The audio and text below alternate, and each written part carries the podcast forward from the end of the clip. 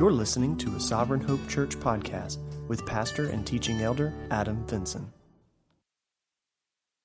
All right, good morning. If you have your Bibles, I want to invite you to turn to Exodus chapter 33. Exodus chapter 33. If you haven't been with us the last few weeks, we have been um, looking at the account of the idolatry that the Israelites fall into.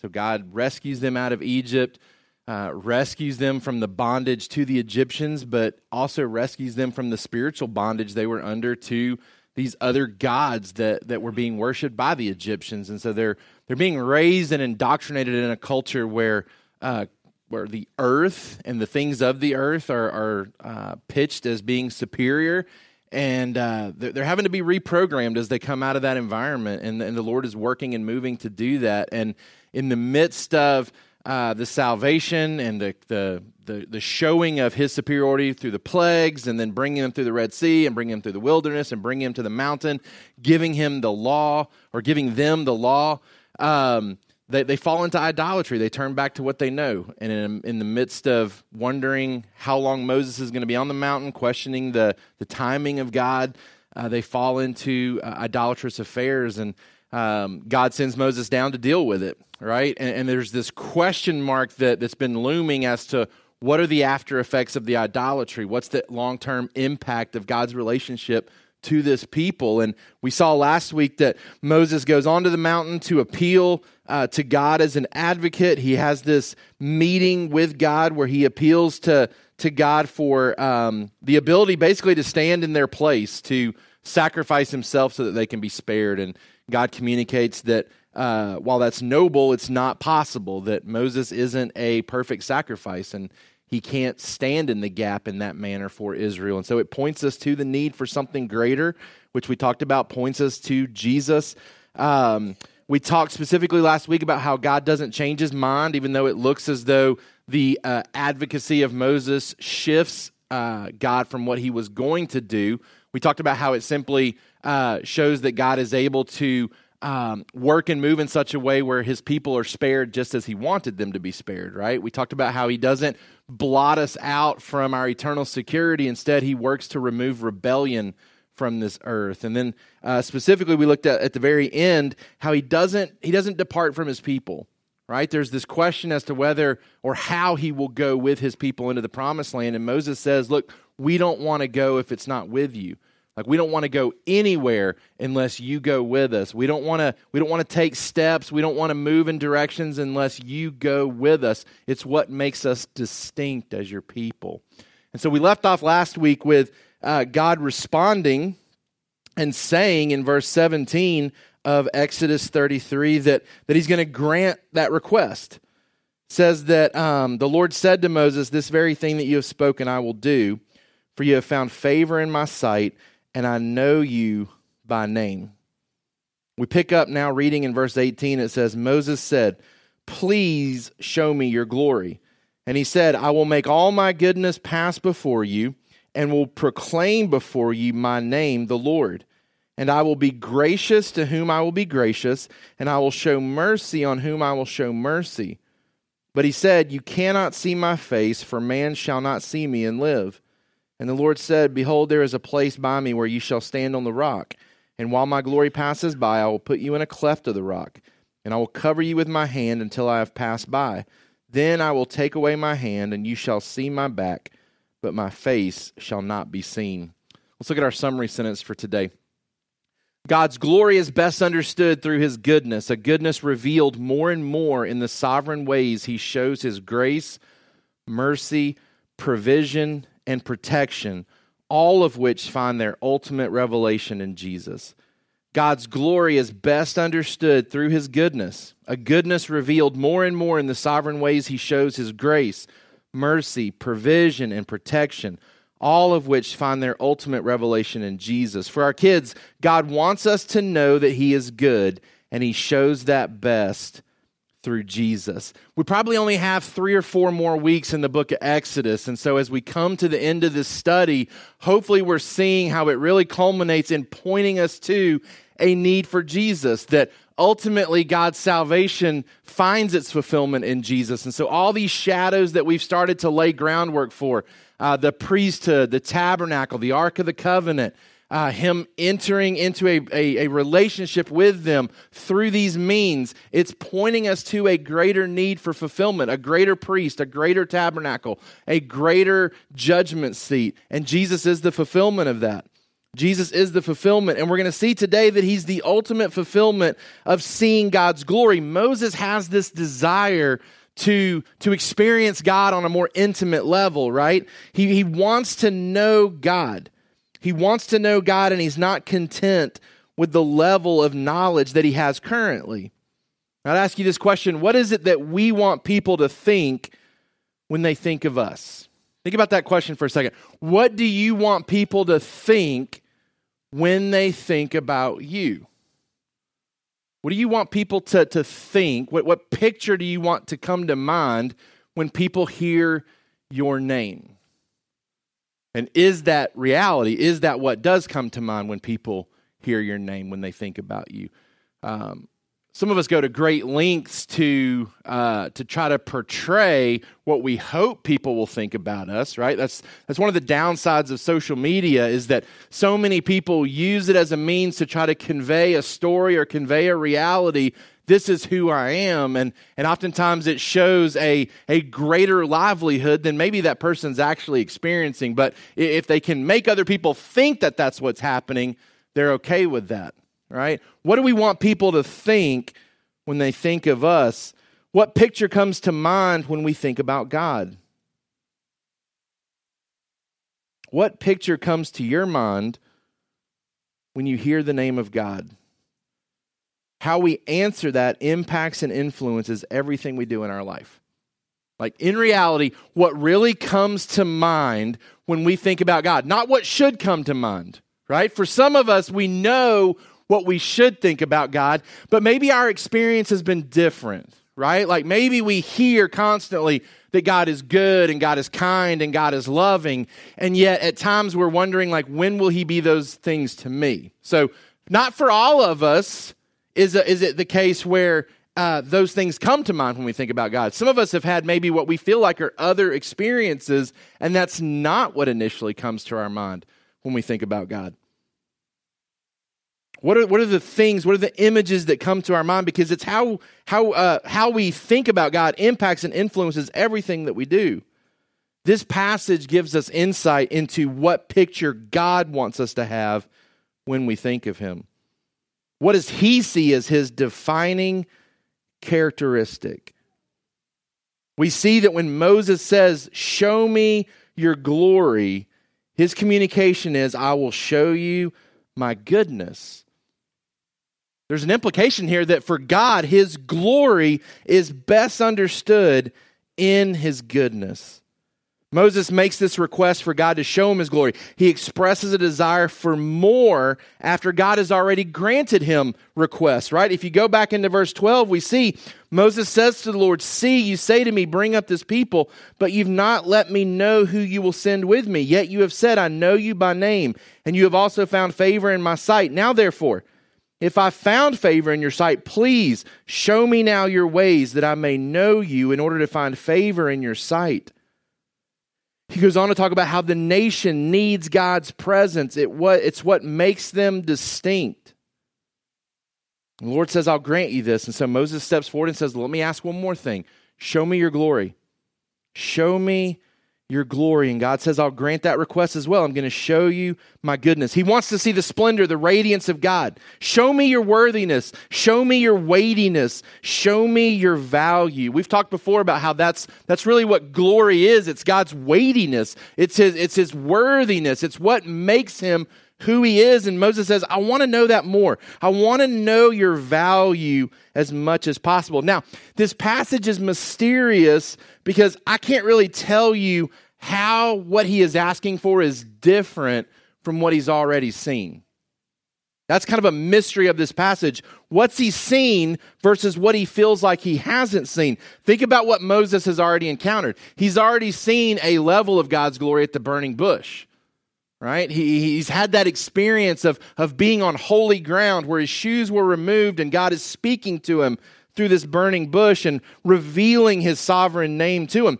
We also talked a couple weeks ago how he had supper with the elders on the mountain, right? He gets this, this, this image or this picture uh, of being below the throne room of God and having dinner with God. He has uh, had an, a personal experience on the mountain that, that seems to be increasingly greater than the burning bush after he separates from the elders and he goes up to hear about the priesthood, the tabernacle, the Ark of the Covenant. Talks about God's glory descending on the mountain and communicating with Moses. And then we've seen, as we saw last week, he's had this, this experience in the tent of meeting where he's, he's communing with God. He's in the midst of a conversation with God and he's saying, I want more. I don't know that it's clear what he's already experienced versus what he's asking. Right? I can't tell you that he, he's seen this much of God and now he's asking to see this much more. It's a mystery to the passage, but what I do think is communicated to us is that Moses is just never satisfied with how much he knows God. And that's not a bad thing. Right? It's where we all should be. A, a holy dissatisfaction with our understanding and experience of God. We should always be wanting more. We should always be craving more knowledge and more understanding and more experience with Him. God's response is that finite, fallen creatures can't see Him and live, but He says, I'm going to do, I'm going to do what I can for you. I'm going to show you my backside. Right? Again, super mysterious because we, we know God is spirit, right? So God doesn't have a bodily human form like we think of. We see that in Jesus, right? But God being spirit, we, we know that he's the invisible God. And so, what does it mean to see the backside of his glory? Scripture doesn't choose to elaborate on that, right? Uh, it is figurative language because there is this invisible majesty and he's going to make it known to Moses. And he uses human terms, human body parts to communicate how that's going to take place. And so we're going to try to break that down and, and help us to see what's happening here for Moses and what does that mean for us thousands and thousands of years later. Like, what does this passage communicate to us as we get ready to leave on a Sunday afternoon and head out for the week? What, what does this passage mean for us going forward? All right, let's look number one. Pursue God as your most important treasure. Pursue God as your most important treasure. Now, this fits in the overall themes of what we've seen the last few weeks as we talk about what it means to give ourselves to idols, right? What does it mean for us to allow idolatry to seep into our life where we're we're giving our affection and we're finding our hope and our assurance and our security in things that aren't God. We pursue God as our most important treasure. Moses is communicating this uh, insatiable desire to know Him and to experience Him. The question that I would ask for you this morning is Are you content with the level of knowledge and experience you have with God currently? Are you content with the level of knowledge and experience you have with God currently? If you're honest with yourself, would you say, I've seen enough? Like, I'm content. Like I don't I don't have to know more. I don't need to see more. I don't have a desire to experience more. Like, I'm good. I'm content. I'm satisfied. Moses has had great experiences with God, right? Maybe in a sense to where we would say like greater experiences with God than we have in the New Testament. And yet he's not satisfied. He wanted more of God in his life. And God found this pleasing to answer right? We should have this holy dissatisfaction. He wasn't satisfied with what he knew, what he experienced. He has an unquenching desire to, to know more of God. We see these requests simplified maybe in the earlier verses. What does he say back in uh, verses 12 through 17? It's the idea that he wants to know God's ways. Why? So that he can know him better. He wants to have intimacy with God. Is that where you're at today? Do you have a, a longing and a desire for more? Do you want to see God more at work in your life than He is currently? Do you want to have a better, deeper understanding of His grace and His mercy, His wisdom and His provision, His goodness in your life? Are you content? Maybe you would say, uh, I thought I, I thought I, I thought I, I, thought I wanted him more, but but as I'm starting to see Moses' desires, maybe I don't. So now I now I need to to want him more, right? Like maybe maybe you came in content and, and you want to be discontent, which would lead to the second question: Are you unsatisfied enough to experience whatever it takes to know God more? Are you unsatisfied enough to experience whatever it takes to know God more? What does God communicate to Moses when Moses asks for his glory? He says, I'll, I'll make my goodness known to you. I'm going to make my name known to you. My grace and my mercy are going to be put on display. He goes on to talk about provision and protection at the end of this section as he says, I'm going to show myself to you, but I'm also going to put you in a place where you're protected.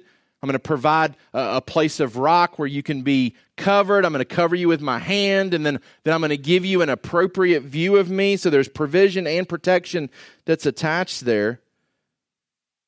The attributes, think about this the attributes that we cling most to are best understood and experienced in the most difficult of times. You ever thought about that? Like the, the attributes of God that we cling to most typically are best understood when God carries us through difficult times. So, so in, a, in a sense, we do have to be careful what we ask for here. Like, God, show me more of you. Let me experience more of you. I want to need you more and to know you more. In a sense, what we're asking for at times is, God, put me in a spot where I have to run to you which are typically not the desirable uh, circumstances that we also long for as well, right? Moses says, I want to know you more. My question for you today would be Do you want to know him more? And are you unsatisfied enough to, to do whatever it takes to experience and to know him more? Job's a great example of this. Job chapter 42, verse 1. Job gives us insight into kind of the, the, the byproduct of all that he's had to go through, right? Like all of his experiences have led to him knowing God more. Look what he says. Then Job answered the Lord and said, I know that you can do all things, and that no purpose of yours can be thwarted. Who is this that hides counsel without knowledge? Therefore, I have uttered what I did not understand, things too wonderful for me, which I did not know. Hear, and I will speak. I will question you, and you make it known to me. I had heard of you by the hearing of the ear, but now my eye sees you. Therefore, I despise myself and repent in dust and ashes. What's he saying there? He's saying, before all of this trial, before all of these circumstances that you brought me through, I'd heard of you. I'd heard great things about you. I'd, I'd heard of your testimony. I have heard of what you were capable of but I hadn't really experienced it myself. He says, I, I, hadn't really had firsthand knowledge of what it means to know you at this level. And he says, I have that now. It's not just a matter of me hearing, I've seen it. And he's not talking about I've seen you visually, right? It's I've seen your attributes at work in my life. I can now personally proclaim your mercy, your grace, your love, your wisdom, your power, because I've seen it directly in my life. Now, there's probably not many of us that would say, hey, do what you did to Job to me so I can know you more, right? Like most of us would be like, I want like the comfy life and I want to know your goodness that way, right? Like, like give me all the things that I want and then I'll say you're good. Job has, has the other experience. It's God takes everything away from him, and it's at that moment where he really sees his goodness. I've heard about it. Now I've seen it, Job says. He confessed that what he had heard about God only truly became known in his life after the trials. Here's the temptation for us the temptation for us is to long for and to pursue things that we ultimately plan to misuse, which gives us a decreasing need for God. Let me say that again because we're going to try to unpack whether you really are pursuing God and a deeper, intimate understanding of Him, or are you pursuing things that actually pull you away from Him? The temptation for us is to long for and to pursue things that we ultimately plan to misuse, which will give us a decreasing need for God. To want the things I want so I can enjoy this life more, not so I can see his glory better. So just stop for a minute and think about what are the things that you want most in life that you don't currently have right now. Typically, the things that we want most in this life are things that we want with a desire to enjoy this life more, not to glory in Him better. Right? Like, like we want and I've had different stages of my life where I had to push back against these temptations, right? I remember being 26, 27, no spouse, no family, and wondering, like, where does God want to take me? What does God want to do here, right? We often desire a spouse and children, not for the purpose of showing His love and pointing them to Him, but to meet intimacy needs that we have, intimacy needs that are best fulfilled by Him right? It's not wrong to desire a spouse, it's not wrong to desire children. But what does Scripture point us to? Scripture points us to those things being a means of making God known better and knowing Him better ourselves, right? Like you read all the passages about husbands and wives and how they're to love and to serve each other as Christ loves the church, right? Like it's, it's a way for us to point other individuals on this earth to Him men and women come together as husband and wife so that they can love each other for sure, but so that they can love each other as Christ loves, so that as individuals they come to know Christ more. We have children not just to, to meet cravings and desires that we have or to live vicariously through them to accomplish things that we never accomplished. We desire children to raise them to give glory and honor to their Creator, right? We often desire a job that provides more and more financially, not so we can be generous, but so we can fulfill cravings of our own. We often desire a big house with more land, not so we can demonstrate hospitality, but so we can relax and store up our other cravings that we now have with this money. Our desires should echo the psalmist who longed for more and more of God. What do they say? To dwell in, in your courts is better than a thousand days elsewhere right? I want to I want to I want to desire you and pant for you like a deer pants for water. Like you're the most important thing. Whether you give me the spouse or not, whether you give me children or not, whether you give me a, a house or, or land or, or a job or finances, whether you give me things like that or not, you're the most important thing.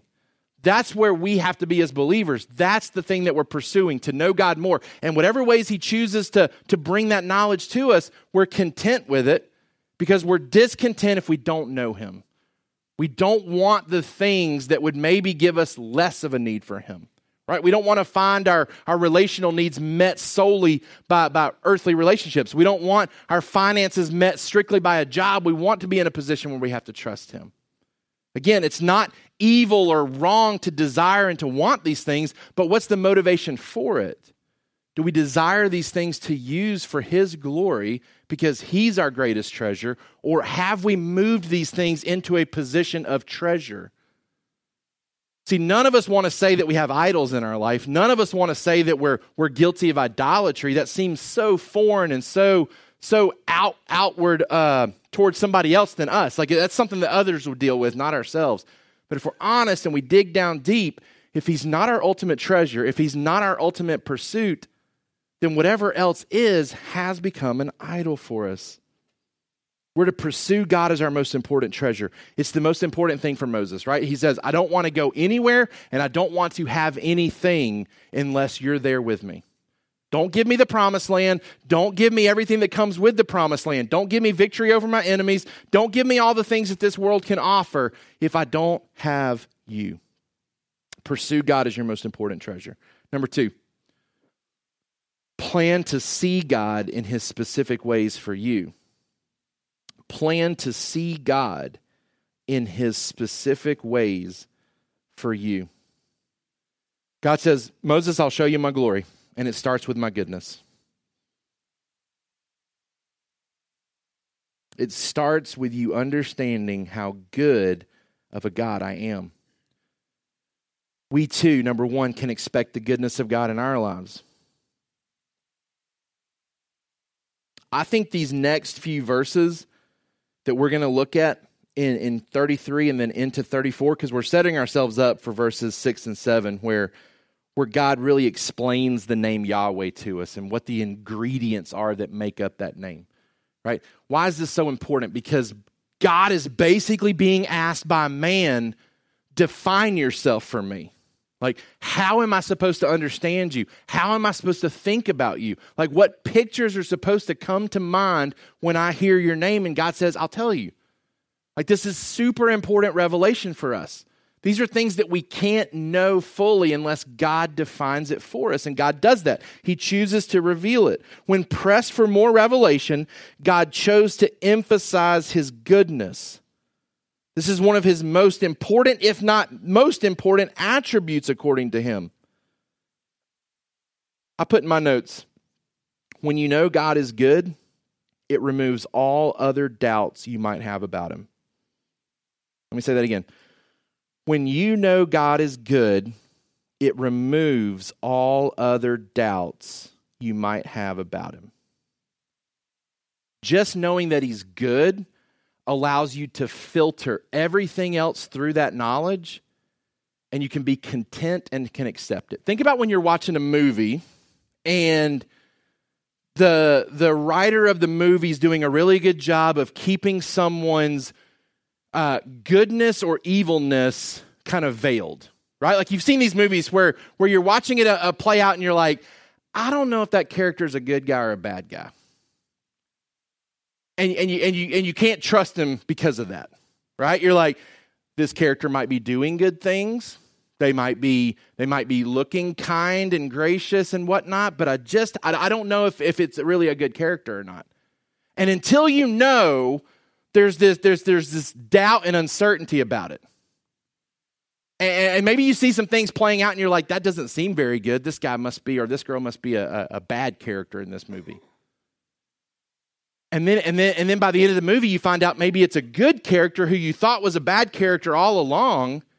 And now it changes everything that you've seen previously. If this person's good, then all that other stuff was meant for good too. Right? Have you seen those type of movies? You've seen those type of characters where you thought they were bad, but they end up being good, which now makes all of their activity prior to that okay. It's like, hey, all of that activity was moving towards a good purpose. Or the flip side happens sometimes. You think a character is good, only to find out at the end that character is bad, which means all that good stuff previously, you don't really care about anymore because it's like, that's bad too, because that's a bad character. When we really believe that God's a good character in this story, when we really believe he is good above all other things, man, it just removes all the doubt. It removes all the doubt. So you can say, like, God took this thing from me. God took this thing from me, or God hasn't given me this thing yet. We've all been in those situations. Sometimes it's greater things that are taken from us than others. Sometimes it's greater things that have been withheld from us than others have experienced. But we've all had cases where God has taken things and not given things, and we've been tempted to question whether He's good or not. God wants us to understand He is good. He is good, which means when He takes, it's okay, it's good. When He doesn't give and He withholds, it's good as well. Just like we would come to trust a character in a movie because we find out it's a good character, He's on the good team. Everything else that happens by that character, we come to be okay with because we know they're good. We know they're a positive part of this story. They're on the good side. God communicates to Moses here's the, here's the most important thing for you to know about me I am good. Everything else flows from that, right? We, we, uh, we studied recently uh, Psalm 104 through 5 at Trinity with our middle school students and our fourth and fifth graders. That passage talks about God's goodness, his love, and his faithfulness. The fact that he is good and chooses to give that good to us is the loving aspect of God. He's good, he shares that goodness, that makes him loving, and he does it for all generations, which makes him faithful. But all of those things are flowing from the fact that he is a good God. God says, There's, there's one thing that I really want you to know about me, Moses my goodness. My goodness. Stephen Charnock says, The goodness of God is the brightness and the loveliness of our majestical creator.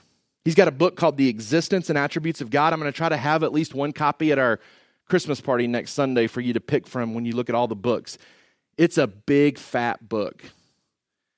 It's a really, really good book, though. Like it will challenge your mind about the attributes of God. It will push you to know Him in ways that you haven't maybe been able to understand before. I'm going to tell you, like, his content on the unchangeableness of God in light of passages where you read and it seems like God changed his mind. Super good. Really, really insightful. We need that type of challenge to our minds and our hearts because when we go through trials like Job, we will be tempted to think he's not a good character in the story. Because if he was good, he would give me this or he wouldn't take this from me. God says up front, before we ever start really heading towards the promised land, you guys got to know I'm a good God. I'm going to I'm going to bring fiery serpents later to attack the grumbling Israelites. Is he no longer a good God? No, he's absolutely good. He won't let us stay in a place where we're not trusting him. He'll send fiery serpents if necessary to bring us back to him. You know how we know he's good? Because he puts a bronze serpent in the midst of the people and says, Look to him for salvation. Right? He's a good, good God. And we can expect that goodness in our lives. It's not just for Moses, his goodness is for us, uh, is for us as well. Much of we experience about God flows from that concept of goodness. We should never underestimate the importance of his goodness. All his wisdom, all his power, all his plans, all his purposes, they're desirable because he's good. Doesn't matter if he's a wise God, doesn't matter if he's a powerful God, doesn't matter if he's got plans that can't be thwarted, doesn't matter if he has purposes that can't be stopped if he's bad. But man, if he's good, that's exactly what we desire. Like we want a God who's in control, who has all the power, who has all the wisdom, who can make any plan and any purpose come to fruition if he's a good guy. If he's a good character, that's who we want in charge. And God says, that's what you've got. You've got a good good God. Number two, we can expect the sovereignty of God in our lives. He's good, and He's also completely in control. He proclaims his name of Lord or Yahweh. He says, I'm going to I'm going to let my goodness pass before you, and I'm going to proclaim before you my name, the Lord. Now, we'll, we'll unpack this more in the coming weeks, but the depth of understanding of who Yahweh is becomes more clear in chapter 34, verses 6 and 7. He says, This is what it means for me to be Yahweh. But he says, I'm going to make my name known to you. And then he goes on to say, My grace and my mercy are going to be given to whom I choose. He says, I'll be gracious to whom I'll be gracious, and I'll show mercy on whom I will show mercy. What does that communicate to us about his sovereignty? It means that his grace and his mercy are not tied to the will or the plans of another. He operates independently without influence. He's the ultimate, like, one in charge. See, like, I, at Trinity, I've got people entrusted to me under my care. But my power and my control is limited right? There's times where my teachers will come to me and ask me for something. Hey, can we do this? Or can we go back to doing it this way? Or can we have this? And, and my response can't be, sure, yes, I control that. Let's do it. There's, there's times when I can say that. There's times when I can say, yeah, that's a great point, or that's a great, that's a great idea. Let's implement that. Let's do that. But there's other times when they come to me and say, Can I have this or can we do this? And I have to say, I don't know. I'll have to ask right? Like I'll have to I'll have to see if my boss is willing to let us do that. Even if I agree with the idea, even if I think that would be that would be great for our staff or great for our students, I don't have the authority to, to just say, yeah, let's roll with that. Let's make that happen. There's even ideas that I come up with my, with myself. Hey, I'd love to do this for our staff. I'd love to give this to our teachers, or I'd love to make this possible for the people underneath me. I don't have the power to do it all the time. I have to go ask for permission. I have to go make an appeal to the one above me to say, can we have permission to do this? God's communicating, I don't have to do that, right? Like, my goodness is available to you, and I can give mercy and grace however I choose. I don't have to check in with anybody. I don't have to put in an appeal. I don't have to make a request. Like, this is all under my control. I have the authority to do what I want to do. He's fully in control, alone in himself. He operates independently without influence. Why is that good? Because we can fully trust that his goodness will flow towards us. See, sometimes my goodness can't flow uninterrupted, right? Like, like there's, there's parameters that are put in place where I don't have the ability to control everything. God says there are no buffers, there are no parameters put in place. My goodness can flow freely whenever I want to, however I choose. That's an assurance given. We can expect that sovereignty in our own lives. Number three, we can expect the provision and protection of God in our lives as well. He tells Moses that he's going to show him his glory, but he's going to limit his exposure. He's going to limit the exposure that Moses can have. To give him more would kill him at this point. Look what he says You can't see my face, for man shall not see me and live. He's protected by God from God. If Moses were to see a complete revelation of God and his eternal being, it would be so overwhelming that it would destroy him. He can't show his full glory to sinful man. He's going to show his goodness, but he can't show all of it. Notice and see how God is good and that he works out ways for us to know him without being destroyed by him. He puts Moses in the rocks. He's going to put his hand there to guard him. He's going to limit the view given. He chooses the environment and shields the view. He does that for us as well. He makes it possible for us to know Him in ways, right, where we're protected as well. He, he, he continues to work with us in spite of our sin, in spite of the fact that we are as idolatrous as Israel, right? We are, are guilty of building our own golden calves. We take things that this world offers, we abuse it, we worship it, we make it far more of a priority than it should be in our life. God still chooses to work with us. He still chooses to show his goodness to us. He still chooses to love us. He does this for Moses. We need to plan to see God in these ways in our lives as well. We need to, we need to see whatever circumstances we're in right now. What do we not have and what do we want? What has been taken from us that we wish we still had?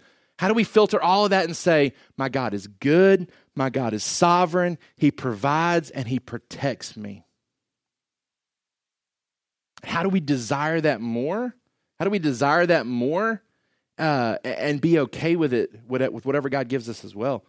Right? Like, like, are we at a point where we can really say, man, I want to know God in that way, even if I have to go through things like Job? Like, take the things that need to be taken from me if need be. Withhold the things that I don't need if it means me not needing you. Plan to see God work in these ways in your own life. His goodness, his sovereignty, his provision, his protection. And then lastly, and praise God for his willingness to reveal himself. He didn't have to. He doesn't have to. And yet we serve a God who chooses and wants to reveal himself. We serve a God who was create, who has created in order to be known. That's, that's why we've been created, because he wants to reveal himself.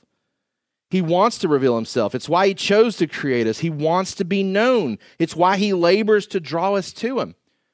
He won't even let us be content not knowing him. Think about that. Like, like Israel is like, hey, send us back to Egypt. We don't want to know you. We don't care. Like, we'd rather be there. And God's like, I didn't give you that option.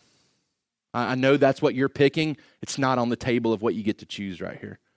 And God is so in, intentional about being known, He won't let us not know Him. Like He's not okay with that. He continues to draw us, He continues to labor for us. We can praise Him that He's, he's a willing God to reveal Himself to us. He wants us to long for Him more, and He's pleased to respond in ways to increase our capacity for Him. Now, don't think that just by wanting to know God more, it means that you got to go through everything that Job went through, right? That's not always how God works. God certainly blesses and bestows earthly earthly gifts to his people. And it's a way of showing his goodness as well. Because don't miss the fact that after Job goes through it, man, he gets after it as well. Right? Like, man, God shows up and just it's just pouring things out on him. Right? So it's not that to, to be miserable is to know God right? But God certainly puts us regularly in position to where we're exposed to the fact that He is greater than anything this world offers. He is to be our treasure. Number two, we serve a God who has sacrificed in order to be further known. Remember, we're in the Old Testament here. Where, where a lot of the language continues to convey that God can't really be seen and known on the levels that Moses wants. But things shift and change in the New Testament because God goes even further in helping us know Him. And He does it visually by sending His Son as the embodiment of His goodness. Don't miss like what we're celebrating here in this Christmas season. It's that we get to see God in human form. He came so we could see God. When we sing during this time, Emmanuel, God with us, don't lose sight of the fact that He is taking His glory and He is embodying it in, a, in an image that we can see and understand. Jesus, God in human form. This is what it means to see God and to know God. The disciples say, Jesus, show us the Father, and that'll be enough for us. Right? Like they too are kind of echoing this desire from Moses. Show us the Father. Look what John 14, verse 8 says. Philip said to him, Lord, show us the Father, and it's enough for us. Jesus responds in verse 9 and says to him, Have I been with you so long, and you still do not know me, Philip? Whoever has seen me has seen the Father. How can you say, Show us the Father? Do you not believe that I am in the Father and the Father is in me? The words that I say to you, I do not speak on my own authority, but the Father who dwells in me does his works. Believe me that I am in the Father and the Father is in me, or else believe on account of the works themselves. Jesus says to see the Father is to see me. To see me is to see the Father. John chapter 1, verse 14.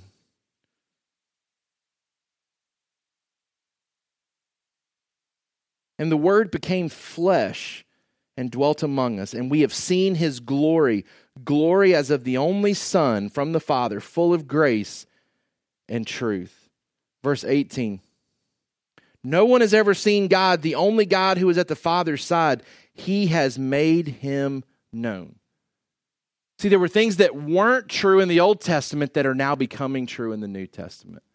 Moses, you can't see me. Now he's telling his people, you can. You can through Jesus.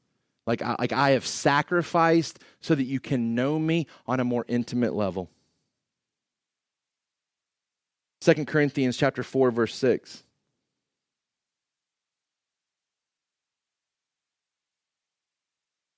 For God who said, "Let light shine out of darkness," has shown in our hearts to give the light of the knowledge of the glory of God in the face of Jesus Christ.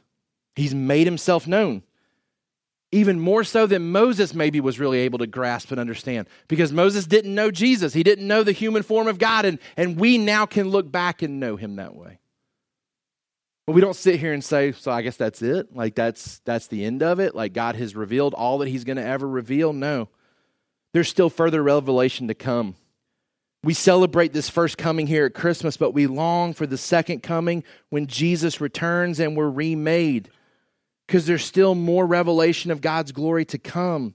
1 Corinthians chapter 13 verse 12. For now we see in a mirror dimly, but then face to face. Now I know in part, then I shall know fully, even as I have been fully known. What's Paul saying there? He's saying, man, we've, we've just got a glimpse so far of his glory. Like that glimpse continues to increase, like our view continues to widen. Right? I was sitting in a deer stand yesterday. My view needed to be widened yesterday for me to kill the deer that I wanted to kill. Right? Like I had a I had a dimly lit view, the sun setting, and I'm looking down this this shooting lane, and I'm thinking to myself, if somebody had just cut these branches right here, I would have seen that deer in time to shoot it before it stepped right into the other woods. Give me a bigger view right? Paul says man my view of god's glory it's it's it's narrow it's dimly lit like man it's great it's good. But to think about that widening and being bigger man i long for that. I long for that. And that's coming for us. That's coming for us. First john chapter 3 verse 2 through 3 Beloved, we are God's children now, and what we will be has not yet appeared. But when we, uh, sorry, we are God's children now, and what we will be has not yet appeared. But we know that when he appears, we shall be like him, because we shall see him as he is. And everyone who thus hopes in him purifies himself as he is pure. John says, long for this, long for the day when we're going to see him on an even greater capacity. When our, when our view is going to widen exponentially because now we're completely remade. No more sin, no more death, no more suffering, no more hindrances to being in his presence. We get to enjoy him forever. It's coming. And we can praise God this morning that He is a God who wants to reveal Himself, and He's not done yet. He's still got more revelation to give us. What's our application? Well, I think it's really interesting, and I don't know if you've ever thought about this because I hadn't until I was studying this passage. But you know what would have been super helpful? Is if Moses gets done with this experience, because we would say, I want to know God. Like, I feel you, Moses. Like, I want to see him. I want to know him. Like, what are we talking about when we're talking about his glory? Like, what was the burning bush like, Moses? How's that different from what you're asking for now? It would have been super helpful if Moses had drawn us a picture, right? Like, all these words that Moses writes down Genesis, Exodus, Leviticus, Numbers, Deuteronomy like, where's the picture version of this, Moses?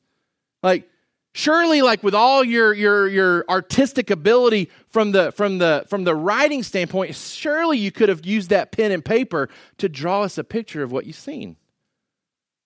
Why not give us a, a, a picture an image so that we can know god visually? Same with jesus right? Like thanks disciples everybody wrote down all the words that he said where's the picture right like why don't we know what he looks like it probably protects us from the things that we're told not to do, right? Worship idols and create graven images. But I think it's important to see Exodus 34, verse 27. What is he told to do? And the Lord said to Moses, Write these words, for in accordance with these words, I've made a covenant with you and with Israel. He doesn't say, Draw this picture so that people for generations to come can understand my goodness and understand what it means for my glory to be shown. He says, Write these words down. Here's the application for us. Instead of a description of the way God looks, we get a description of the way God is, making the Word of God superior to a picture of God, meaning the best way to know Him and pursue Him is through His Word. We don't get a description of the way God looks, we get a description of the way God is. That means the Word of God's better than a picture of God. And the best way to know him, the best way to pursue him, is to do it through his word. I'll close by reading Psalm 119.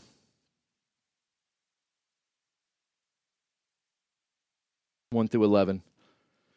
Blessed are those whose way is blameless, who walk in the law of the Lord. Blessed are those who keep his testimonies, who seek him with their whole heart. How do we seek him with our whole heart? We seek to keep his testimonies, right? Who also do no wrong but walk in his ways. You've commanded your precepts to be kept diligently. Oh, that my ways may be steadfast in keeping your statutes. Then I shall not be put to shame. Having my eyes fixed on all your commandments, I will praise you with an upright heart when I learn your righteous rules. I will keep your statutes. Do not utterly forsake me. How can a young man keep his way pure? By guarding it according to your word. With my whole heart I seek you. Let me not wander from your commandments. I've stored up your word in my heart that I might not sin against you. And hopefully you'll leave today with a desire to know him more. But here's the thing we don't need some mystical experience with him to do that. We know him best through his word. That's where he has chosen to reveal himself, not in pictures, but in words, right? Not in a visual description, but in a character description we can know his goodness because we can see his faithfulness for thousands and thousands of years to his people. Why, why does this matter for us as we leave today on a, on, a, on a rainy Sunday afternoon? Because I walk out these doors and I say, He's still good to me. He's still the same God. He's still merciful. He's still gracious. He's still sovereign. Like I walk out, not in a rock, right? Not with his hand over me, but I still walk out with his same protection. I'm walking out of this building today under the umbrella of a good God who is gracious and merciful and completely in control, and I'm not waiting to hear back if his boss is okay with that. I don't have to, I don't have to hope that he'll be good to me this week if his boss approves it. He guarantees his goodness to me, and that's the, that's the greatest assurance that we could leave with today. And that's the greatest thing that he wants you to know about him today, too If we were to be able to ask as well, show me your glory, he would say, I want you to see my goodness. See my goodness. I'm a good character in this story, which means you can trust everything. That statement that I gave you earlier. Um, when you know God is good, it removes all other doubts you might have about him. Let's pray together. God, we love you. We praise you and we thank you that you are a good, good God. Lord, help us to rest in that today. Lord, we're not waiting until the end of a story to see if you turn out to be good. We can cheat. We can read the last chapter. We can know that all of this turns out for the good of your people. You've assured us of that. You've promised that. Lord, help us to rest in that today. Whatever we're dealing with, whatever things have been taken from us, whatever things have yet to be given to us, God, help us to filter all of that through an understanding that you're good. And if you're good, we don't have to doubt the other stuff. We can trust all the other actions by you are meant for good purposes because you're a good character in this story. Lord, help us to take comfort in the fact that you are the superior character in this story. You're sovereign, you're in control. And because you're good, that's the greatest assurance that we can have today. Lord, help us to leave today trusting that. Lord, help us to leave today wanting to know that more and more and more. Because we can know it right now, we can hear about it right now. Lord, we want to see it like Job saw it. Lord, help us to see it first through your word so that we're prepared to experience in our own unique ways that you choose to give us in our circumstances. We ask all these things in Jesus' name. Amen. Thank you for listening to the Sovereign Hope Church podcast. We trust that you've been encouraged by the word. For more information about our church, please visit our website at www.sovhope.org. Again, that's www.sovhope.org.